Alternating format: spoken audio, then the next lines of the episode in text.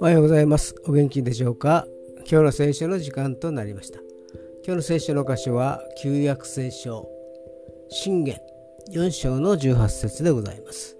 信玄4章の18節でございます。お読みいたします。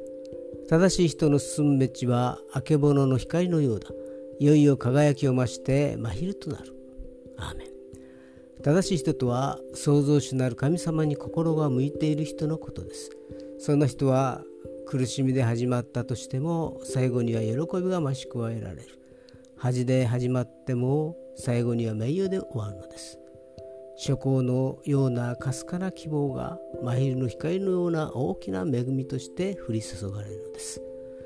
今日も主の大いなる恵みのうちに過ごされますように。